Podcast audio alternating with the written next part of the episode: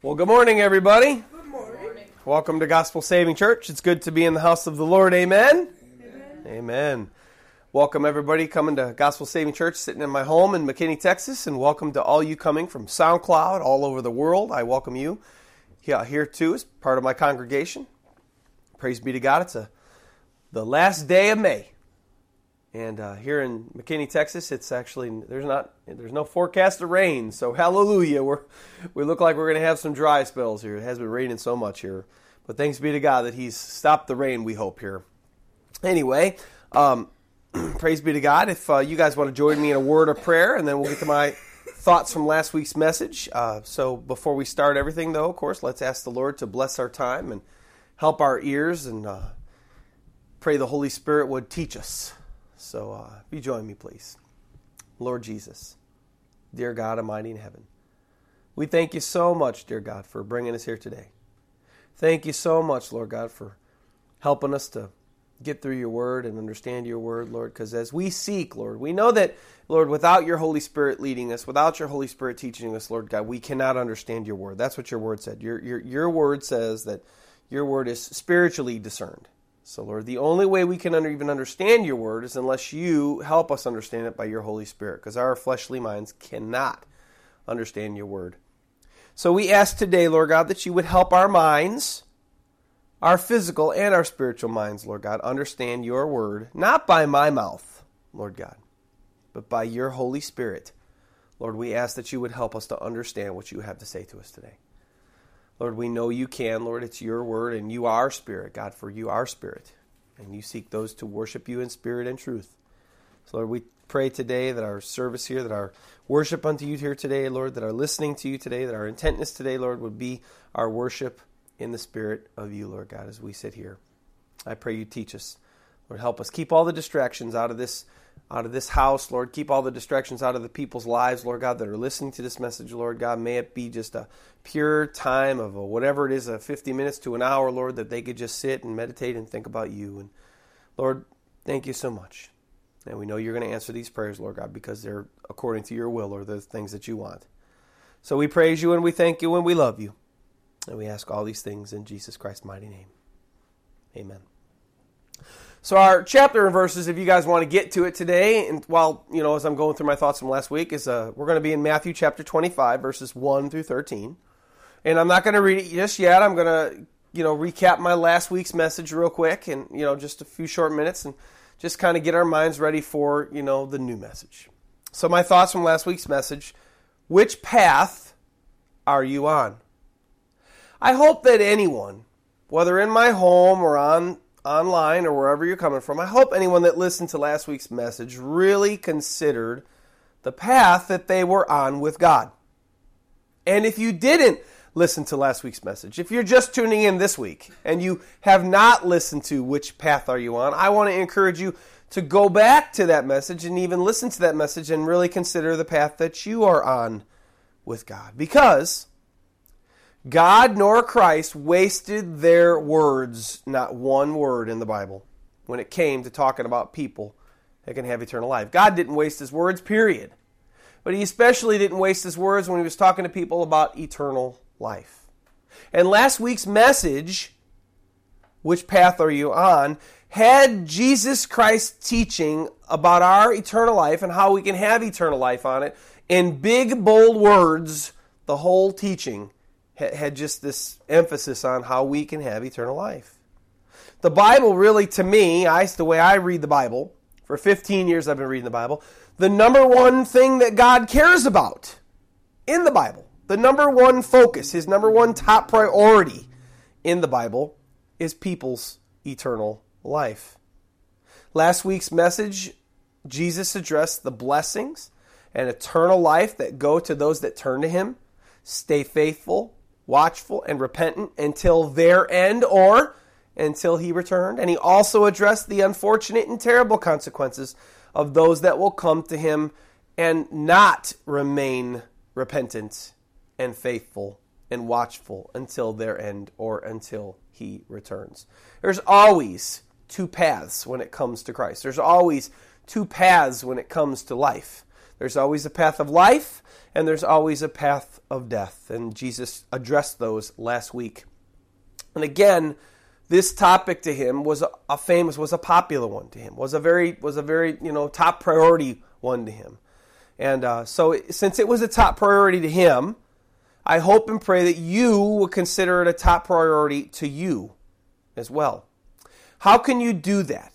How can you even know what path you're on? I mean, how do we know, right? How, what, what, what, what can we do? Well, the Bible says that we can test ourselves. Uh, the Apostle Paul said in, in uh, to the Corinthian church in 2 Corinthians 13 5, he says, Examine yourselves as to whether you are in the faith.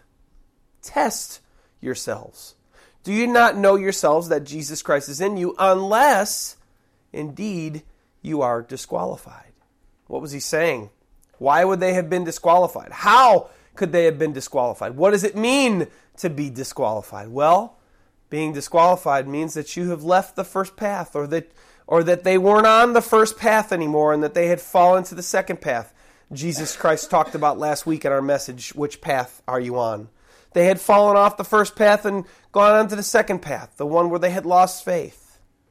They had fallen off and they had backslidden away from God, away from Christ, and they had lost the faith.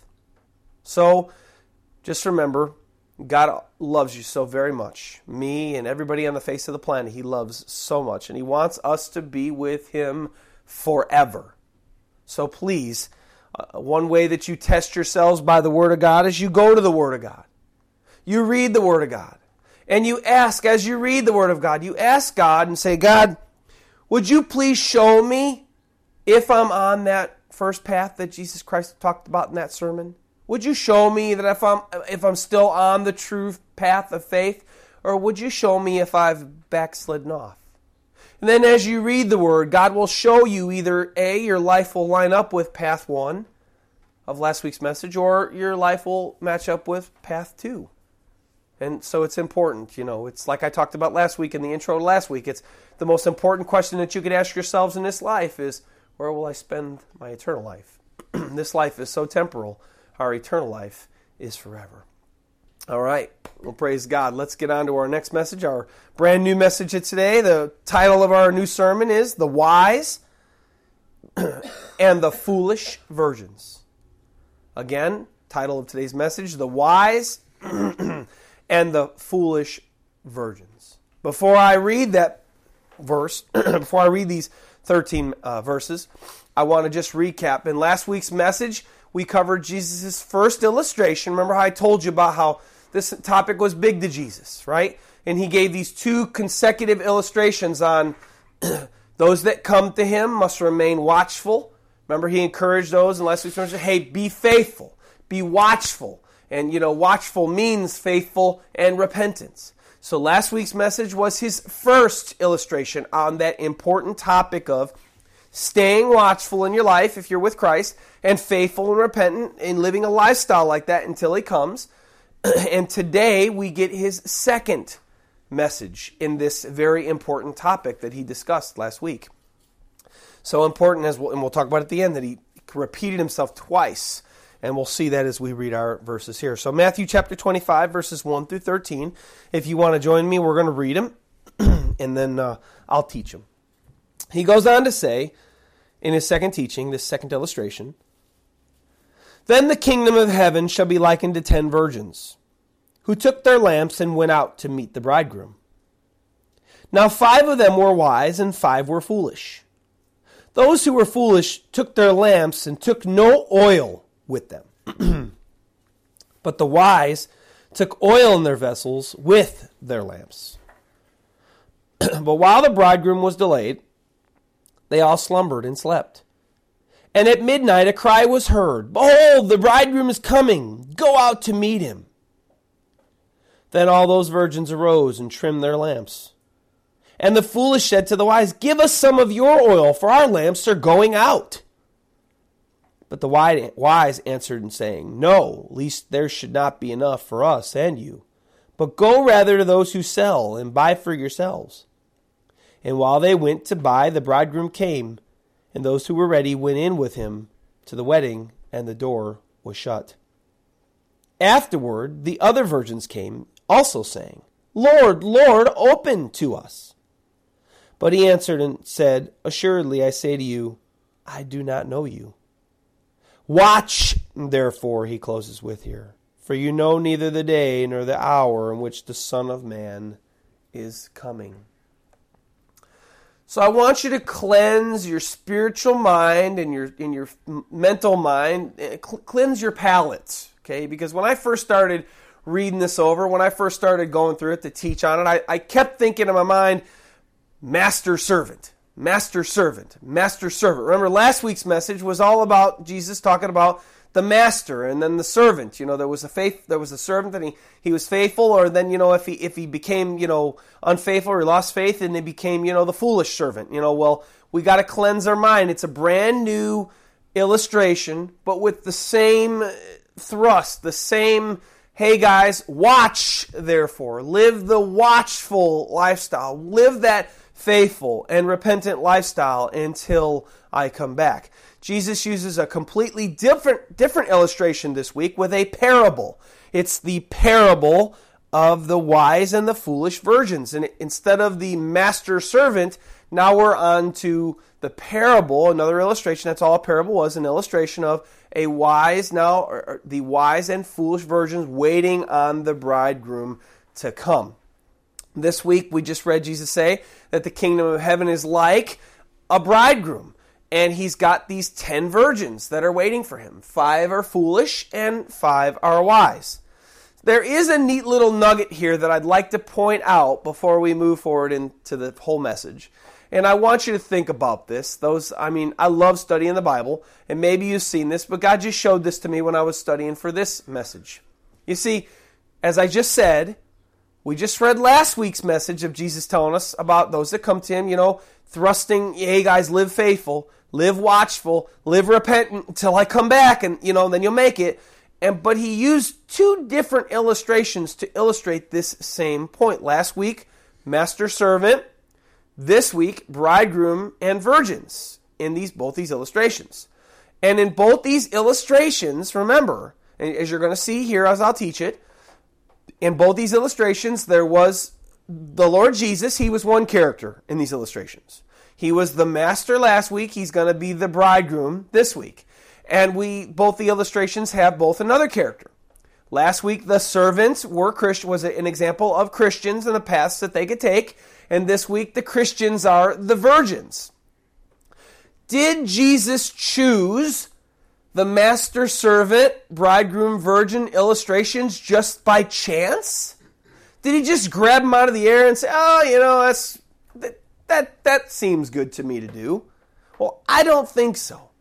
I see Jesus making an awesome point here. It's a deep point that God showed me, and I had never seen it before. When you stand back and you look at the, at the big picture of both these ideals, both these illustrations that he gives on these on this one teaching, I see a bigger point. What is that point? Well, the Bible says that Jesus can't just be your savior, he must also be your Lord. Okay? So in one in one we have the parable of a bridegroom, which is an intimate relationship. We have bridegroom virgins. That's an intimate relationship, right? And then the other one we have the master servant or Lord servant. Okay? Each one of these illustrations represents the two key aspects that God wants to have with those that come to him. We, he just can't be our Lord.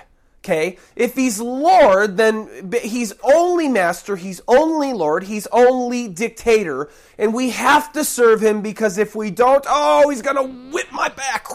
Oh, Lord. And if he's just Savior or just husband, then it's like, oh, I just love him. Oh, you know, so if he's just Lord, you have to only obey him uh, or else death.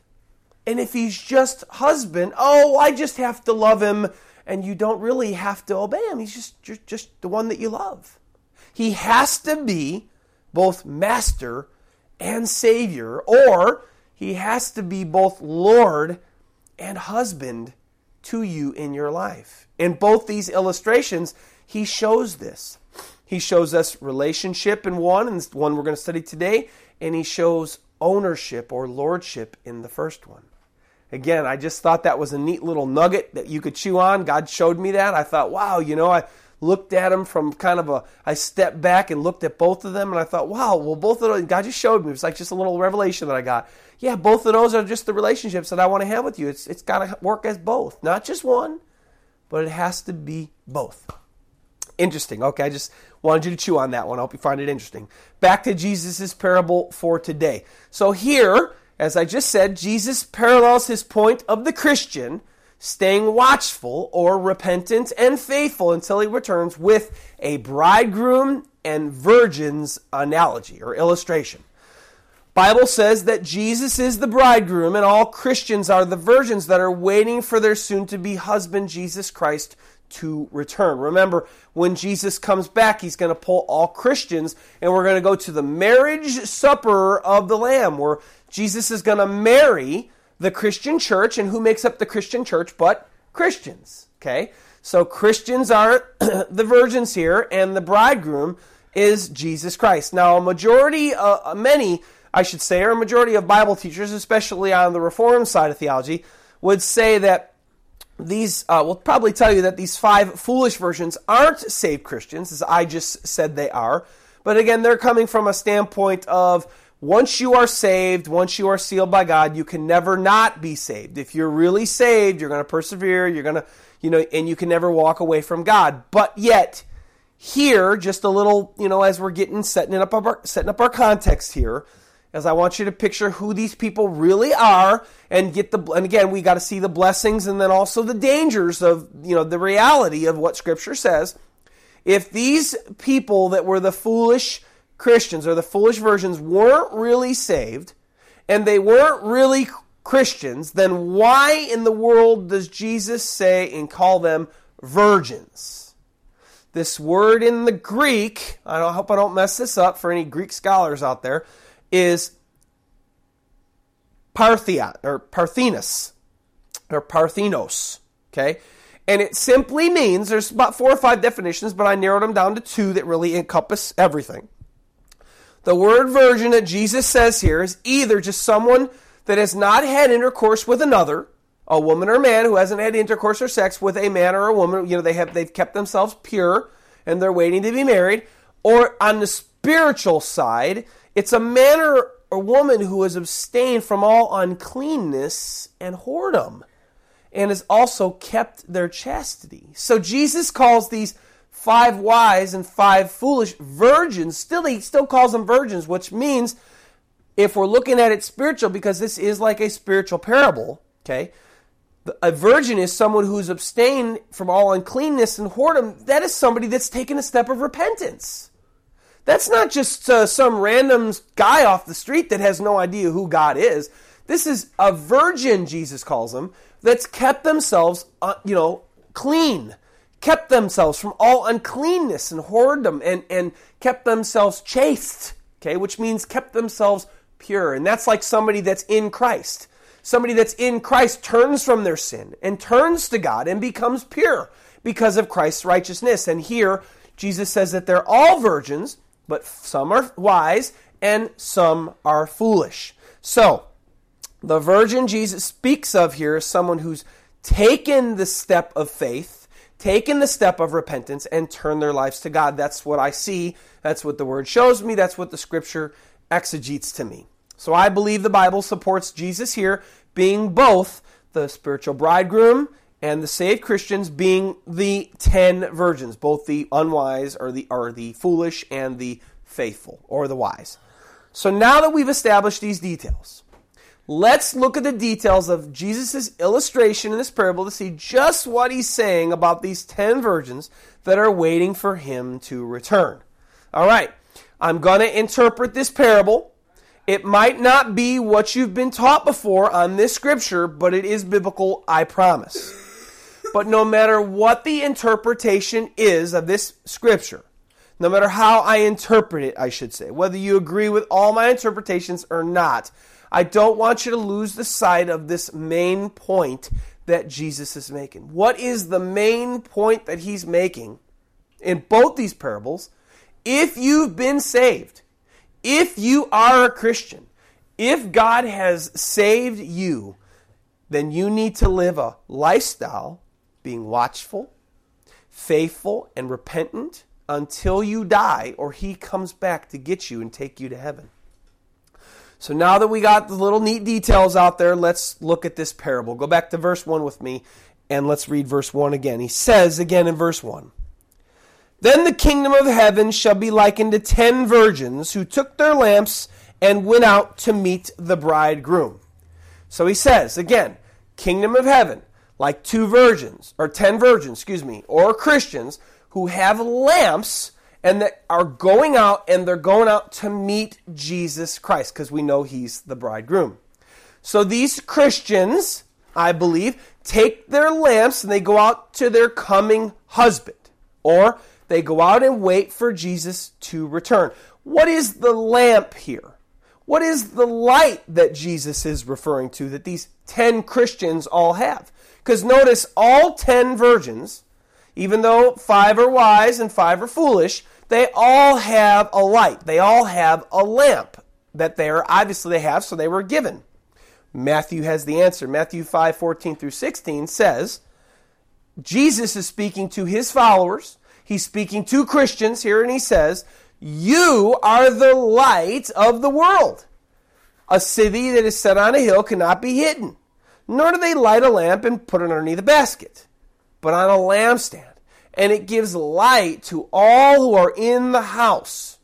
So he's talking about a light that's shining that everybody can see. He says in verse 16 now, let your light, so now they have a light, let your light so shine before men that they may see your good works and glorify your Father in heaven. So we see here, Matthew 5 14 through 16, Jesus says that Christians are those that follow him they are both lights of the world and that they have lights in them. Okay?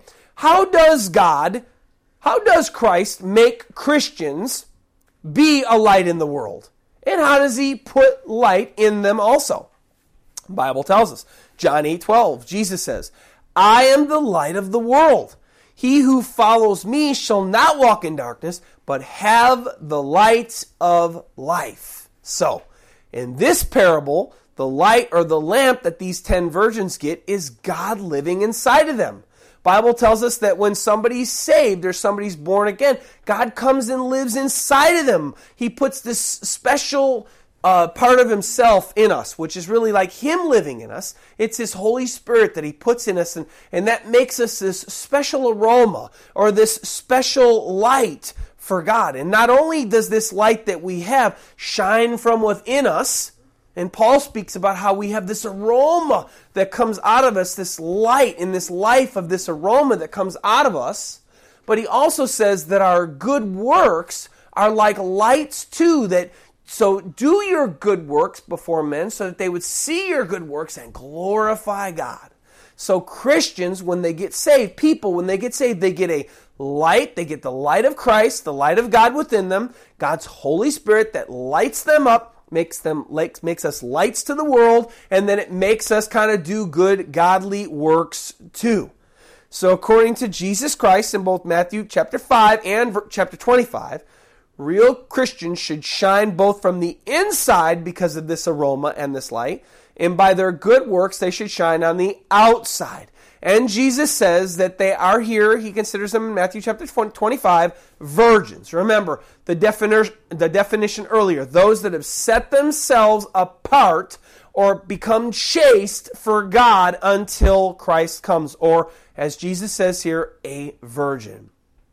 So, these 10 Christians take their lamps, or you could say they take their salvation gift or gifts from God, which is God in God in them or you know the Holy Spirit living in them and they go out and they wait for Jesus Christ or their master or their or their husband to return. But sadly as we read in verse 2, we'll read in a second, they all did not respect the gift that God gave them. Look at Matthew chapter 25 verse 2. Now 5 of them were wise and 5 were foolish. How were the wise Christians wise? or respectful of God's gift of His Holy Spirit or, or Him living in them? And how were the foolish Christians foolish or disrespectful of God's gift of His Holy Spirit living in them? Jesus tells us in verse, verses 3 and 4. So let's read those and look how Jesus said they either were wise or they were foolish. Verse 3 Those who were foolish took their lamps and took no oil with them but the wise took oil in their vessels with their lamps. So, the foolish Christians took no extra oil. I want you to notice this here. Point this out. The foolish Christians took no extra oil in another vessel along that with the oil that was given them in the lamp. While, and I'll point this out why this is so, while the wise took the extra oil in another vessel along with what was given them in the lamp. Notice in verse 4 that they didn't just have oil in the lamps. Notice they had oil in other vessels that they could have had. Verse 4 But the wise took oil in their vessels with their lamps. The vessels were a separate container that the wise chose to store their oil in so that they would have some for later. But the oil lamp that was given them, the one that lightened them up, had oil in it also. So that's very key, very important point there. I don't don't forget about that as we continue to move on. So what is this oil now that Jesus is speaking of here that the wise took more of in an extra vessel, but the foolish didn't? What is this oil? So the foolish, remember, did not take extra oil. They only had the oil that was given them in the light that they got initially, while the wise took extra oil in another container along with the oil that was in the vessels that they had. So, what's the oil that Jesus is speaking of here that the wise took more of and the foolish didn't? And why were the foolish foolish? Because they didn't bring extra oil. I mean, why would just not bringing extra oil make you a foolish virgin? Why? Well, if you do some research on this topic of what the oil is in Matthew chapter 25, you'll find lots of opinions from those that have opinions on the, on the matter, you know, as you do the research. The most prevalent opinion of what the oil is inside these vessels or inside these lamps is God's Holy Spirit. That's what the most prevalent idea is about what is, you know, what this oil is. Is. And many believe that the foolish were foolish. I'm going to go back to that what I said earlier that the five foolish were never saved. That Many believe that the foolish were foolish because they never had the oil in them because they say that they never had the oil in them, they were never saved, they never really were Christians, they were never born again. And that's why, if we go to the end of the parable, we'll read about why the foolish did not make it into the door, but Jesus shut the door. The bridegroom shut the door in Jesus' parable, and he would not let them in. But is that how this scripture describes this oil? Does the scripture here describe the oil as the Holy Spirit of God? And is the oil really God's Holy Spirit, and are the foolish those who have never been born again or saved? I don't believe either one of these is true, and I'm going to tell you why. As I looked at the scripture to teach you, the prevalent opinion of this oil was in my mind. Because throughout my life as a Christian over the past 15 years, over off and on, that's what I'd heard too. Oh, you know, you just assume that that's what you hear, and the oil is the Holy Spirit, and that's what's accepted, and, and that's what, you know, the majority of people think, and so there, there it is. But as I started to read the scripture over, and I started to look at the details of the oil, I started to pray, and I started to ask God, God, is this really, is this oil really the Holy Spirit? Because it just doesn't seem like, you know, the details here are really showing me that they're details of your Holy Spirit that you've made other, at other points in Scripture. So I myself was unsure for a while this week as I was setting up this sermon. See, I don't want to be a false teacher. I don't want to just come up here and I don't want to just teach you what just the prevalent, prevailing thing I've heard, whether it's right or wrong, because I don't want to be a false teacher. Bible says that as a teacher of the Word of God, I'm held more accountable than those that don't teach the Word of God. So I prayed and prayed and prayed and prayed and prayed, and I sought God's face on this, and I believe that God showed me what the oil is because I don't believe that the oil is God's Holy Spirit. And I do not believe that the five foolish virgins were not Christians. I believe that they were Christians, but they were backslidden away and they stopped and they had stopped following Jesus Christ. And to make matters worse, what made my study and my, my, my, my, my seeking of God's face even more on this is the Bible doesn't say. The Bible doesn't tell us what the oil is here. Jesus never spoke on what the oil is here. But we can tell by the characteristics, and I'm going to show you what God showed me, and then you can make your decision at the end because it's very important. It, this because this scripture is either a warning to Christians that are falling off the path, or it's just another scripture where Jesus is just describing what's going to happen to the lost, those that have never known. It's very important that we get the actual, you know, heart of what God is saying here. So as I prayed, this is what God showed me. And as and the details that God showed me about the oil, I'm going to show you. And I'm going to show you why I believe that the five Christians that were foolish were really Christians and they weren't just the lost and never been saved. I will give you the answers to all these and then I will show you what God showed me in the descriptions of the oil. As we move on in the scripture, I'll just be pointing them out. The answer, what is the oil that these that these Christians had in their lamps? I believe what God showed me is the oil was their faith was simply their enduring or not enduring faith. And the five Christians were foolish. The five foolish Christians were foolish because they didn't continue to make sure they had enough faith unto the end. Or you could say they didn't hold strong in their faith into the end to endure to the end. And before I even give you the reasons why I believe that, I just want you to think about the context here. Jesus tells all those at the end of both these illustrations, watch therefore, for you know the you know not the hour and the day and the minute or the whatever the time of my coming. And the context is of a warning to those that are following him. That's who he's teaching here. Just think of that as we continue to move on. But the end result here for these five foolish beings, these human beings, whether you think that they're Christians or not Christians, the end result of these five foolish Christians was this they didn't endure in their faith until the end. Or they lost their faith in Jesus Christ, and so they couldn't obtain eternal life. Or they couldn't be let into the door and then let into the room, which is a representation of heaven at the rapture.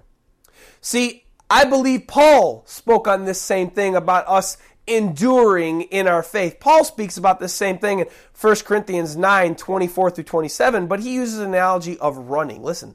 He says in, in chapter 9 of 1 Corinthians, he says, Do you not know that those who run in a race all run, but one receives the prize?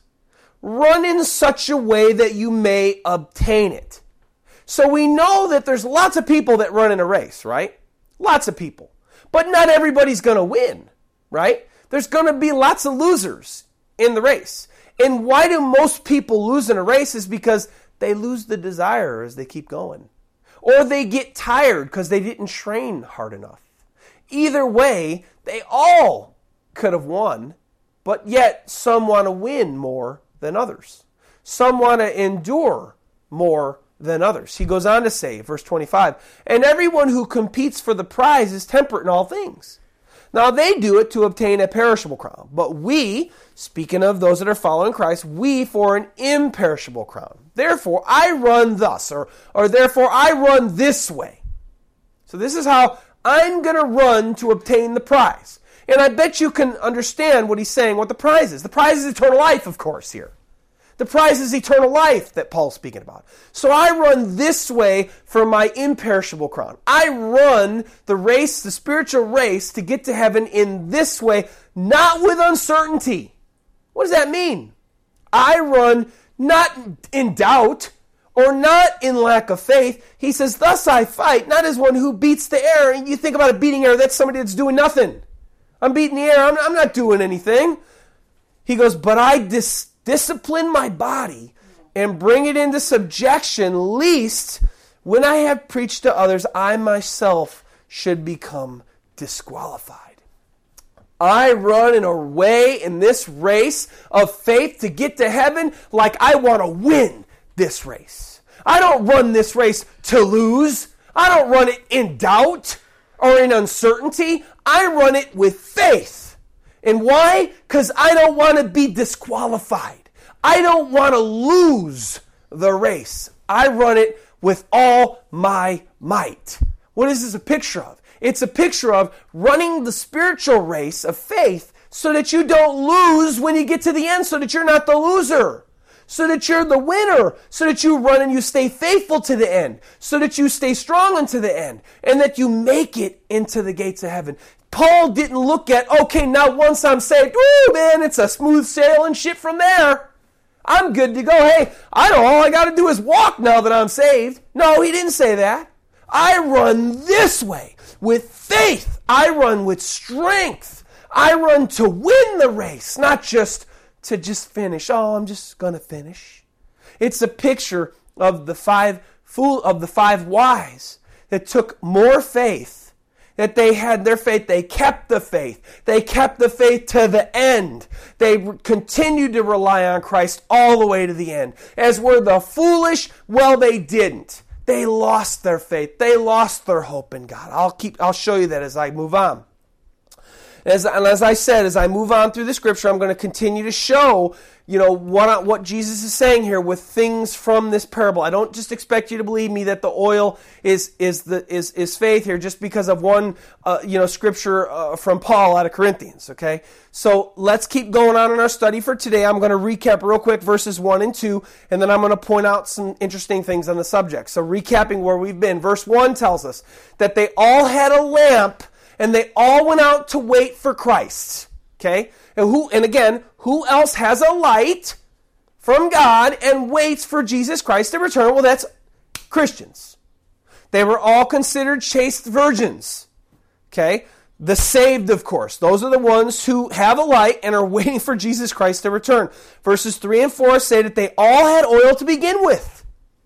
The foolish just didn't have enough to endure. The foolish didn't take extra oil, but they just had the oil, or you could say, I'm going to say, the faith that was given them when they first believed, the saving faith that was given to them when they first believed. They all had oil to fuel their light to start.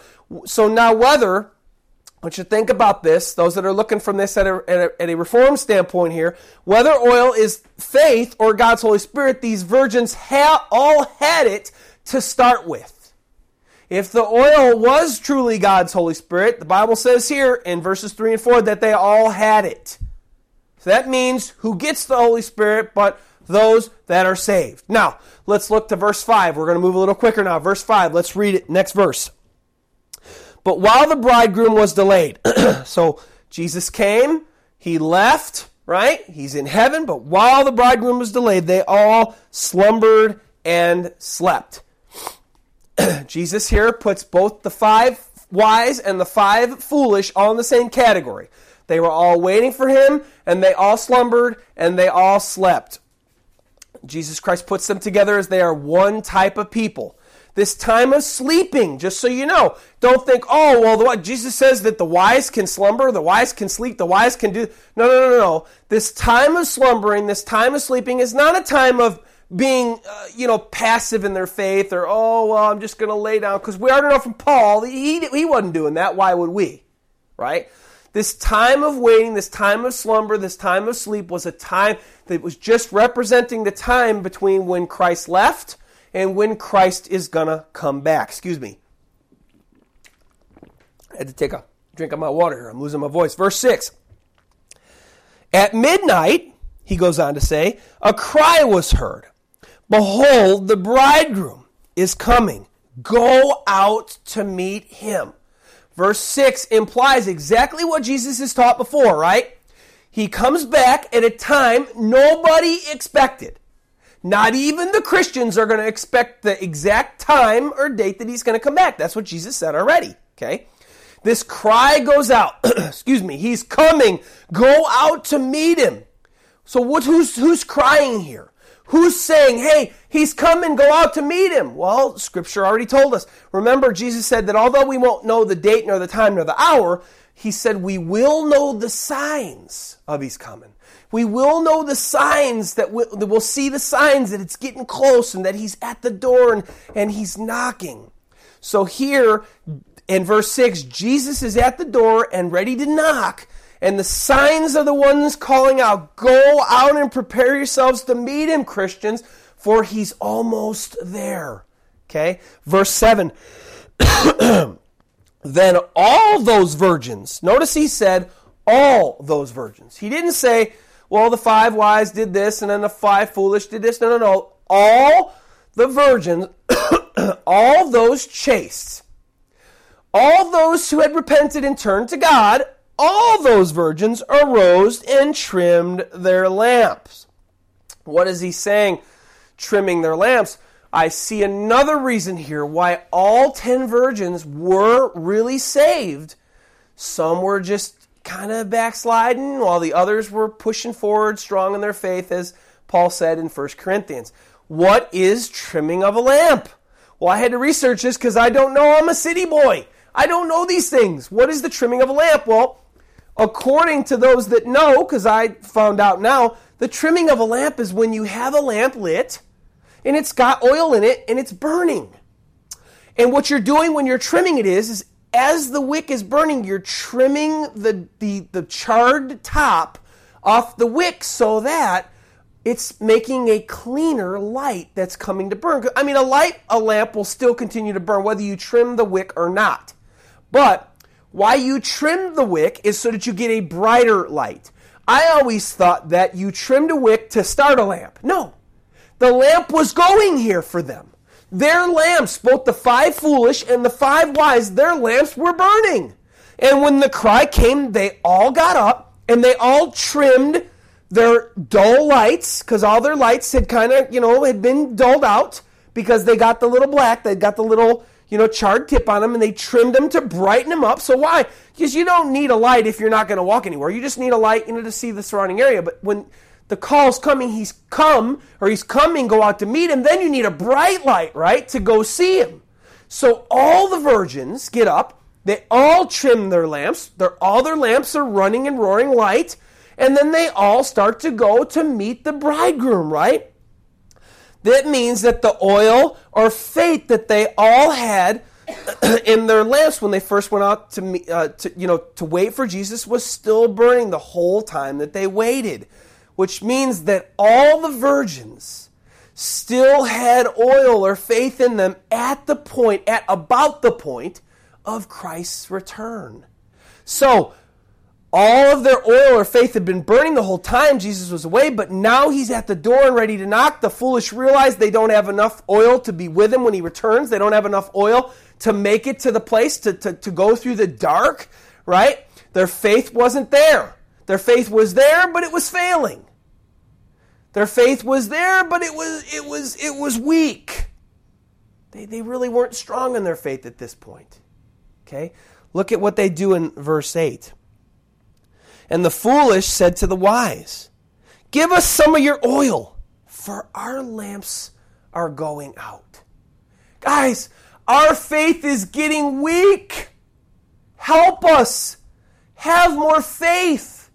Help us, please. Have more faith. Give us some of yours, they say, because ours is running out. Again, I see these five foolishes, their faith was there. But as they continued living, and as they went through the trials of this life, because we all have trials in this life, as they continued to go through the hardships of this life, what happens to what happens what's a what's prone to happen to all of us as our faith gets weak oh woe is me god look at all that i'm struggling with oh god oh man lord Look at all these problems and these hardships I'm going through. My faith, Lord, oh, it's it's it's weak. But you see, these wise, or these foolish, excuse me, they weren't being wise because they weren't going back to the ones that sell. They weren't going back to God and saying, Renew my faith. They were just letting life beat them down. They were just letting life just kick them in the teeth and they weren't getting up. But now that the call's gone out, now that we're seeing the signs, whoa, the signs are there. Now they're like, now the call's there and it's coming, but they're like, but I, I know, but I'm, oh, I'm lukewarm now. I'm, uh, oh, man. I just can't make it. Hey, give me some of yours. Give me some of yours. And we'll get to the response of the wise. But I want to point out a huge point here of why the oil is not God's Holy Spirit. This is the biggest point that God showed me in all this scripture as to why the oil is not God's Holy Spirit. Notice here in verse 8 that they all had the oil faith. We've already talked about that. And it was burning their lights to, in, you know, to light their wicks the lamps, and that they had all gotten. And that they had all just trimmed. But you see, uh, the foolish, remember, the oil was running out, right? And they didn't have enough to win toward Jesus' return. Now, if the oil represents God's Holy Spirit here, can we have God's Holy Spirit and then He can run out of us? That's ridiculous, folks. That is ridiculous. That is anti Bible. That is anti Christ. You cannot have the Holy Spirit of God and then the Holy Spirit run out of you like a bathtub that's draining water. Oh, the water's running out of the bathtub. We better pour some more. Oh, well, we better get some more God's Holy Spirit because God's Holy Spirit's running out of us. We got Ephesians 4.30 where Paul writes, And do not grieve the Holy Spirit of God by whom you were sealed for the day of redemption. That means that when you're saved, at the day, the moment that you are saved, that you seek God, you search God, you invite God into your life, He comes in, He puts His Holy Spirit in you, He lives inside of you, and then He seals you. An unbreakable seal uh, from the most unbreakable God in the universe, in the whole world, and, ev- and everywhere. He seals you, okay? You can never lose God's Holy Spirit once you have it.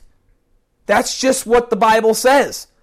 Paul just said that once you have God's Holy Spirit within you, you cannot lose Him ever because you're sealed.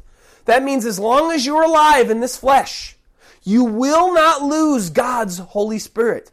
But a lot of people glaze over this one here. Paul does say in Ephesians there that we can quench Him. What does this mean?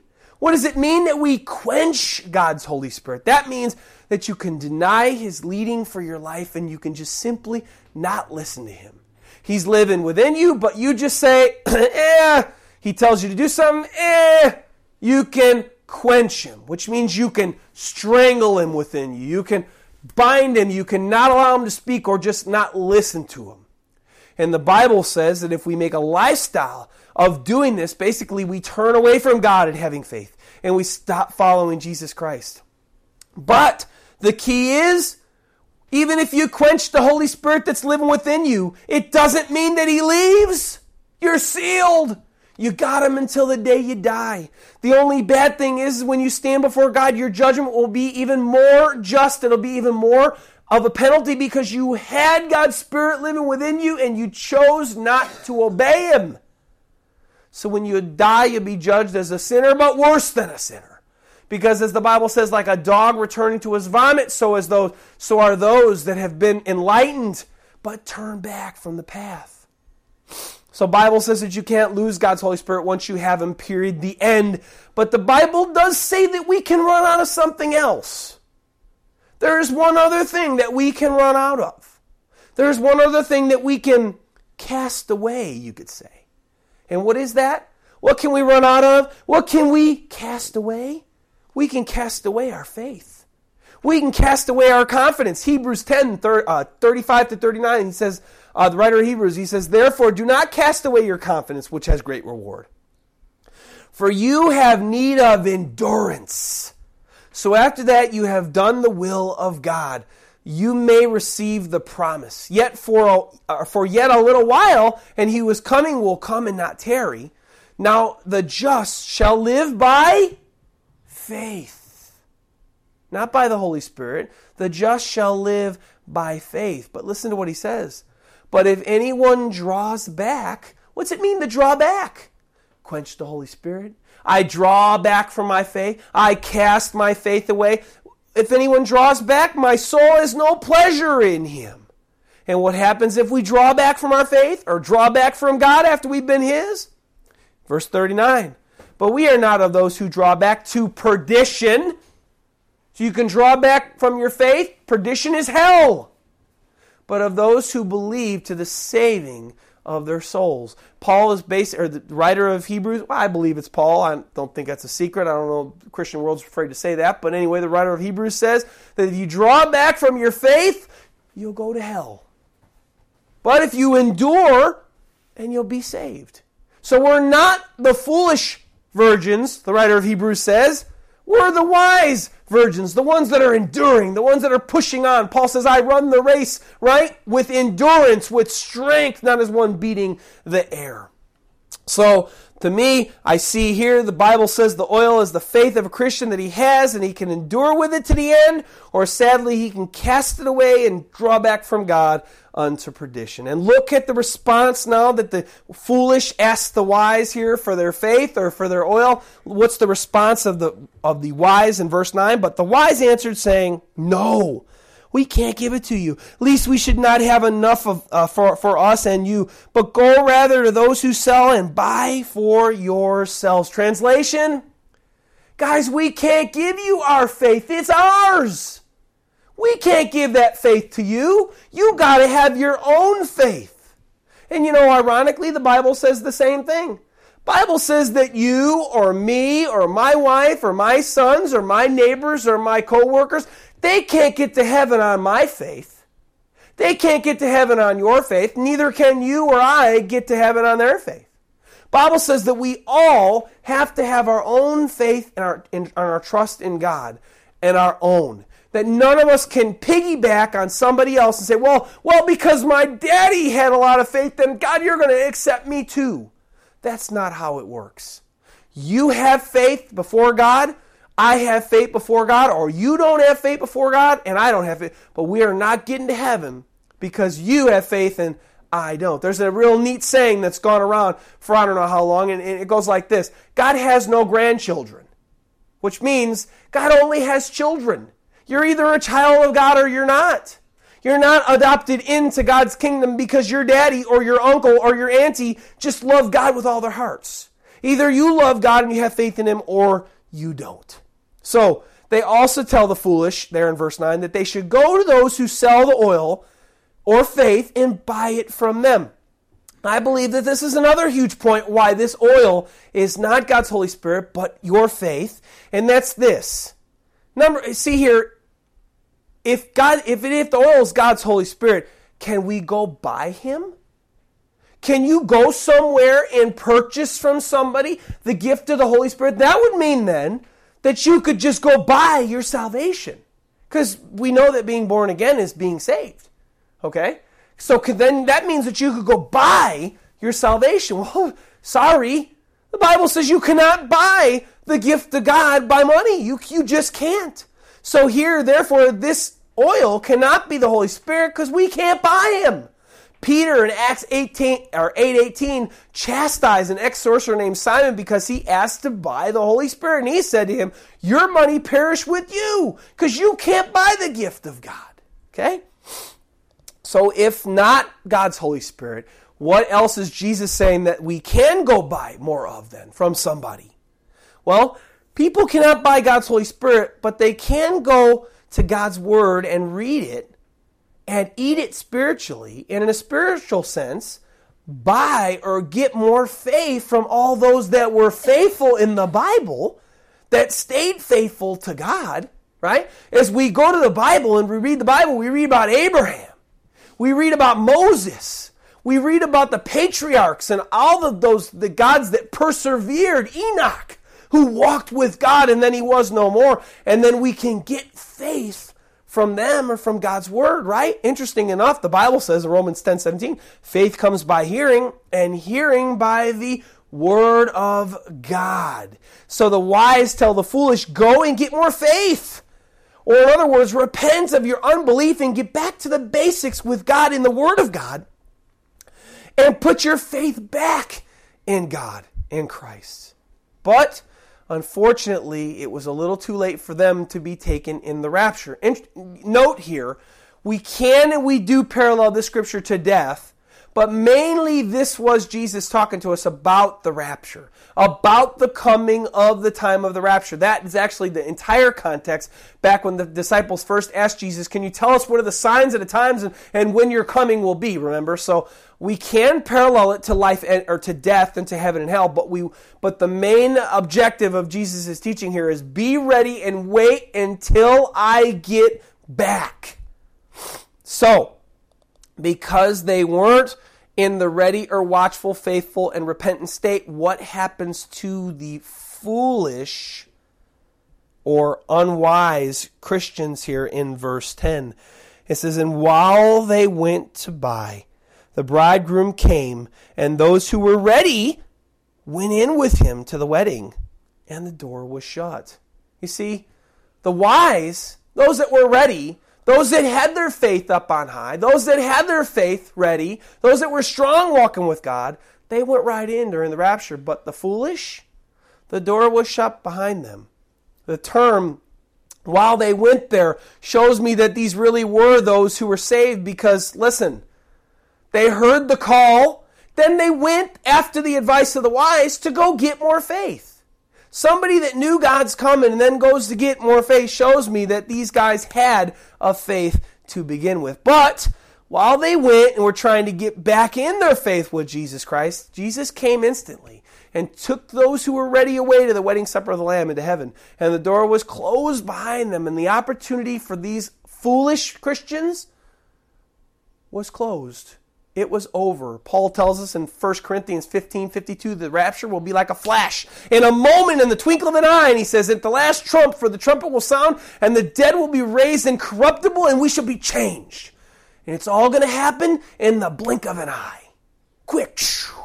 And then it's all gone. All the Christians are going to be gone. All those that faithfully followed Christ are going to go right away. And those that were backslidden, those that never knew, they're going to be left behind. So the opportunity of being raptured was over and the door was closed. And what does Jesus Christ say happens to those who weren't ready in the instant that he came to rapture God's kids away that weren't ready? Verse 11 and 12. Afterward, the other virgins came. After the rapture, after they weren't ready to begin with, but after now they came, saying, Lord, Lord, open to us. But he answered and said, Assuredly, I say to you, I do not know you. Sadly, for those who are lukewarm or backslidden, there's only one there's only one second coming of Christ. There's only one rapture of God's kids. There's only one marriage supper of the Lamb, and if you miss it because you lost your faith, you missed it. There's no going back. And there's no going back when it comes to rapture, and there's no going back when it comes to death. If you're not ready at death to go home and for God to approve you when you stand before Him and to say, Well done, good and faithful servant, then that's your only chance you get. The Bible says it's only appointed for man to die once, and then the judgment. The Bible says we better be ready, or else we won't make it to heaven or the rapture. Which is why Jesus closes this parable with verse 13. He closes it with another exhortation. Watch therefore, for you know neither the day nor the hour in which the Son of Man is coming. He gives them then, and he gives us now another exhortation to live a watchful lifestyle. To live a lifestyle uh, being faithful, being repentant, and being ready to go so that when he comes, or whether we die, we're ready to stand before God and He'll approve us. Jesus Christ just taught two consecutive illustrations on the same topic of continuing to live a watchful or faithful and repentant lifestyle until He comes. We know that He only taught this parable, these, these two illustrations like that, because He really wants to emphasize hey guys, be ready. Be watchful. Stay faithful. Stay in repentance until I come back. He wanted to emphasize, because guess what? Like I just opened up with today, his, our eternal life to Him is His top priority. And He wants to make sure that we are ready and that when we die or that when we're raptured, we're ready to stand before God and He'll approve us. Jesus gave these parables and illustrations like this so that people would hear His words and consider his exhortation to take heed to what he said and live a watchful, faithful, repentant lifestyle until the end, and so that we don't fall away. Jesus Christ wants you to be ready to stand before God and get a favorable judgment and be accepted, whether he returns or whether you die first. Both of these teachings can be summed up in this one age old, divinely inspired saying. I don't know who said it at first. If you know, please email me or please call me. My number and my name all on the website and everything. I'd love to know. But all of what Jesus just spoke about here in these last two illustrations, this one parable and last week's teaching, in this one saying. And boy, it is divinely inspired. And the saying goes like this you better get right or you're going to be left. And you can pause and say, for the rapture, behind, that is, right? So I ask everyone that's listening to me. I ask everybody that's listening, whether you're coming from another country, whether you're in my home, wherever you are, I want to ask everybody listening to this message today. If you consider yourself a Christian, is your faith standing strong in Christ? Or have you backslidden away from God? Have you become lukewarm in your faith in Him? Would God consider you a wise virgin? Or would He consider you a foolish virgin? If your faith in Christ has been growing weak, you will notice that, first of all, your intimate relationship is going to be struggling with God first. And if your faith is growing weak and is failing, you'll notice that maybe sin won't bother you that much anymore. You'll just be able to sin or, or sin. You'll see things and this sin doesn't bother you. Which, oh, it's, you know, eh, it's sin is sin. Right? That's not a good thing. Sin should bother you if you're strong and faithful in God. If your faith is failing or weak, you may notice that you may be ashamed to be around other Christians. Maybe you don't want to talk to other Christians. You don't even want to talk about God because you just think, well, you know, they're going to find out. They're going to find out that I'm not really living for Christ. Oh, no, I just, you know what? I'd just rather stay away from them. If your faith is failing or, or it's weak or you're not holding on, you won't really care to, care to hang around with followers of Christ. And, and you're ashamed to talk to others about Christ. And there's a lot of other indicators, but these are just a few. But either way, you won't be hot. You won't be on fire. You won't be caring to read your Bible. You'll just be sleeping in and you'll be just really growing lazy. And that's some indicators of if you're if you're backsliding, if you're falling away from Christ. Because if you really love Christ, like you really have a wife and you really love a wife, or you really have a husband and you really love a husband, you're going to talk to them nice all the time. You're going to be friends with their friends. You're going to love them. You're going to do things with them. You're going to do things for them. And if you don't see yourself doing those things for Jesus, and you just don't see that at all, then chances are you could be in danger of falling away if you haven't already fallen away to begin with. So, if you realize that your faith is failing and you are backslidden right now, the plea from Christ Jesus and from me is this today get right with God today before you get left because it's no joke. Get right before you get left. Whether you die first or he comes to rapture you, Jesus wants you to be ready to stand before God and be accepted.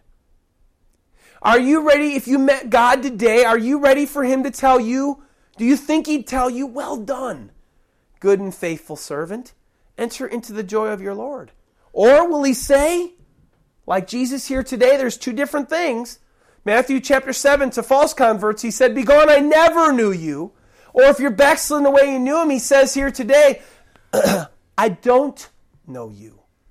Meaning, you're not my friend anymore. Which one do you think you'd hear him say? Please, if you're not right, you're going to get left. So get right today before you get left, before you die, before you face God face to face and He says, Be gone, or I don't know you. It's bad news. So get right. Repent. Turn to Christ. Ask Him for forgiveness and, and then go and buy from those that sell faith. From God, God, give me more faith. God, I need more faith. God, please give me more faith. And go to God's Word and look at all the bad things that all the people that follow God had to go through and see how they faithfully kept going and then take courage from them as well too. Please. Maybe you've never taken the step to come to Christ ever at all. And you've never been saved. Yeah, you know that Christian stuff. Well, Jesus loves you. And he died for your sins. And he paid the penalty for you so that you would not have to die and you would not have to go to hell. He laid down his life to give you eternal life. Nobody will love you that way on this earth, whether it be your mom, dad, best friend, or whatever. Nobody's going to love you the way Jesus Christ loved you. I consider, I, I pray you consider his love for you and look at God's love for you in his word and seek him and come to repent and turn to him as well too. Because God's waiting for you to come too, especially if you're listening to this message and you've never known him. God wants you to repent. God wants you to turn to him. And God wants you to get saved too. That's why Jesus came to save those that are lost. Will you please get right before you get left? Pray with me. Lord Jesus, Lord God Almighty in heaven, thank you so much, Lord God, for your love. Thank you so much for your cry, Lord. Thank you so much, Lord God, that you're crying out to the people that are listening to this message right now. Get right, please, right now, or you're going to get left. Please, my child, please, the lost sheep, please turn to me and turn to me now before it's too late. And I come and get my children and the rapture's over, or you die first and you end up going to hell because you rejected me and my love. Please, dear God, I pray that any that are listening to this message, that you would reach out to them right now and that you would draw them to Christ and that you would save them. Or those that are backslidden, Lord, I pray that you would they would come to you or they would come to your word and they'd start buying that faith. And Lord God, I pray that they would just turn and turn back to you and make their focus all about you and not about this world anymore. Please, God, reach the people with this message, Lord. Please, God, draw the people to Christ by this message. Show people how much you love them. And I ask these things and we ask these things in Jesus' mighty name, God. Amen.